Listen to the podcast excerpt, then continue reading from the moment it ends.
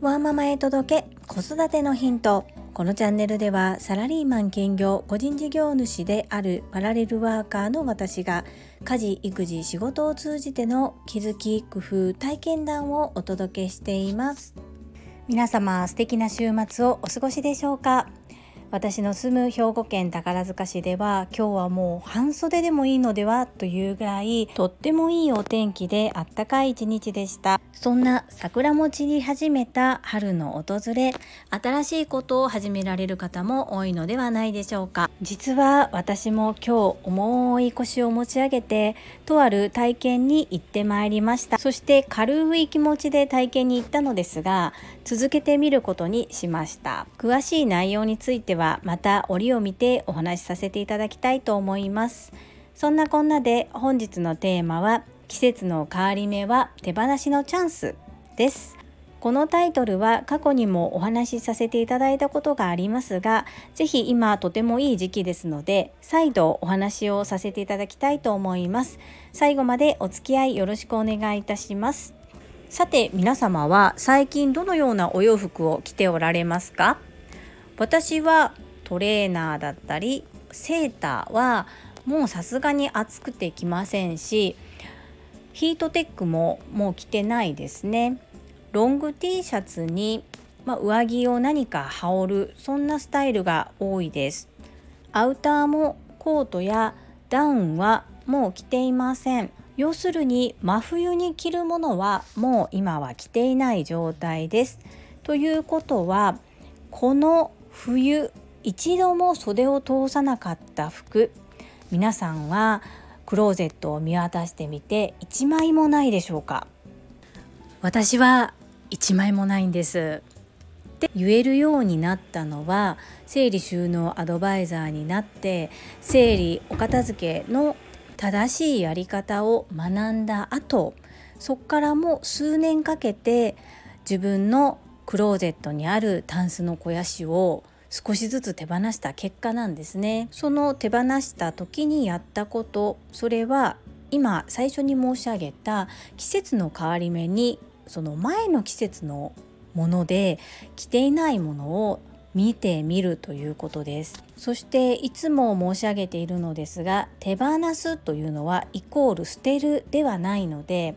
手放すイコール捨てるだと思ってもったいないからできないっておっしゃる方もいらっしゃるんですが手放す方法は寄付譲渡販売などいろいろあります。そしてもったいないの概念なんですけれども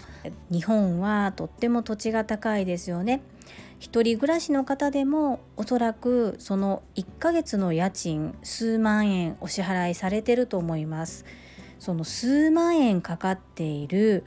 場所の値段に対して使っていないものをずっと大切に持ち続けていることが本当にもったいないことなのでしょうか？普通に暮らしていると住まいに対してお金を支払っているという感覚が抜け落ちていることが多いんですけれどもその自分のお金を支払って住むことができている大切な空間に本当に自分のお気に入りの本当に自分が欲しいものを大好きなものに囲まれて暮らしておられますでしょうか？今一度見渡してみてください。埃がかぶったままの壊れた家電製品やずっといただいたけれども使うことがなく場所を占領しているものなどありませんか？特に一番手放しにくいのは思い出のものそして人からいただいたものになります。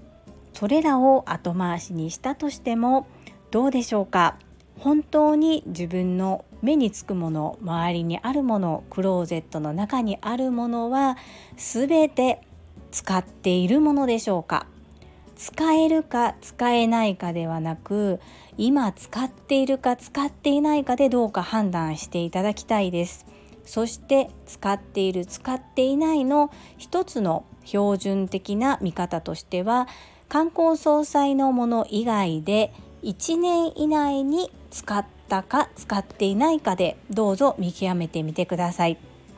お片付けという言葉の中で一番大切な作業が整理になります。これがお片付けのうちの8割を占めるのですが整理とは不要なものを取り除くことでありこの不要なものっていうのが1年以内に使ったか使っていないかという判断基準でどうか一度分けてみてください。そして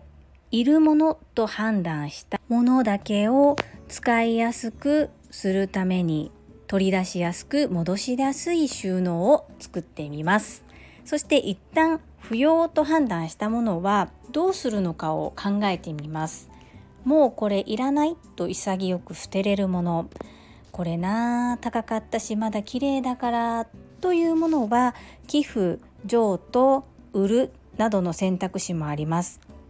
一旦不要なものと判断したものは全て捨てなければならないわけではありませんので避けておいて自分が必要と思ったもので収納の仕組み作りをする。こうしていただくととってもすっきり過ごすことができます。先日長男と一緒に整理不要なものを取り除くということをしていて面白いなと思ったことがあります。それは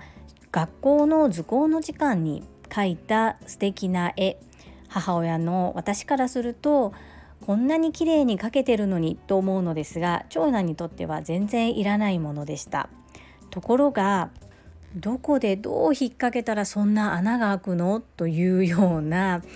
ダウンジャケットの腕の部分にぽっかりと穴が開いてしまったものでそしてサイズももう今の長男でギリギリかちょっと小さめなので次の冬には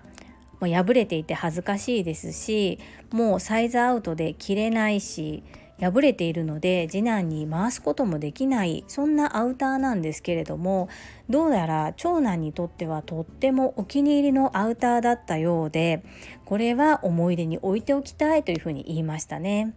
なのでそれは大事にクローゼットに置いております。他人から見るとサイズアウトでしかも破れているのでもうそれはいいんじゃないのって思えるものだったとしても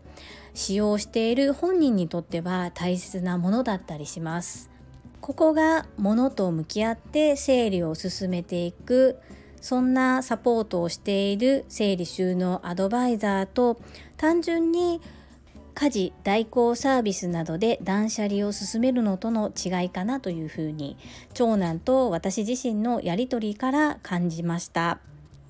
物と向き合うことは自分の心と向き合うことになります。是非この春自分の心も周りのものも整理して新しい素敵な一歩が踏み出せますように。皆様の参考になれば幸いです。本日も最後までお付き合いくださりありがとうございました。最後に一つお知らせをさせてください。タレントの美容研究家忍者みやゆうさんの公式 YouTube チャンネルにて私の主催するお料理教室ジェリービーンズキッチンのオンラインレッスンの模様が公開されております。動画は10分程度となっており、オンラインレッスンの様子、私の事業紹介、自己紹介がご覧いただける内容となっております。概要欄にリンクを貼っておりますので、ぜひご覧くださいませ。それではまた明日お会いしましょう。ママの笑顔サポータージュリでした。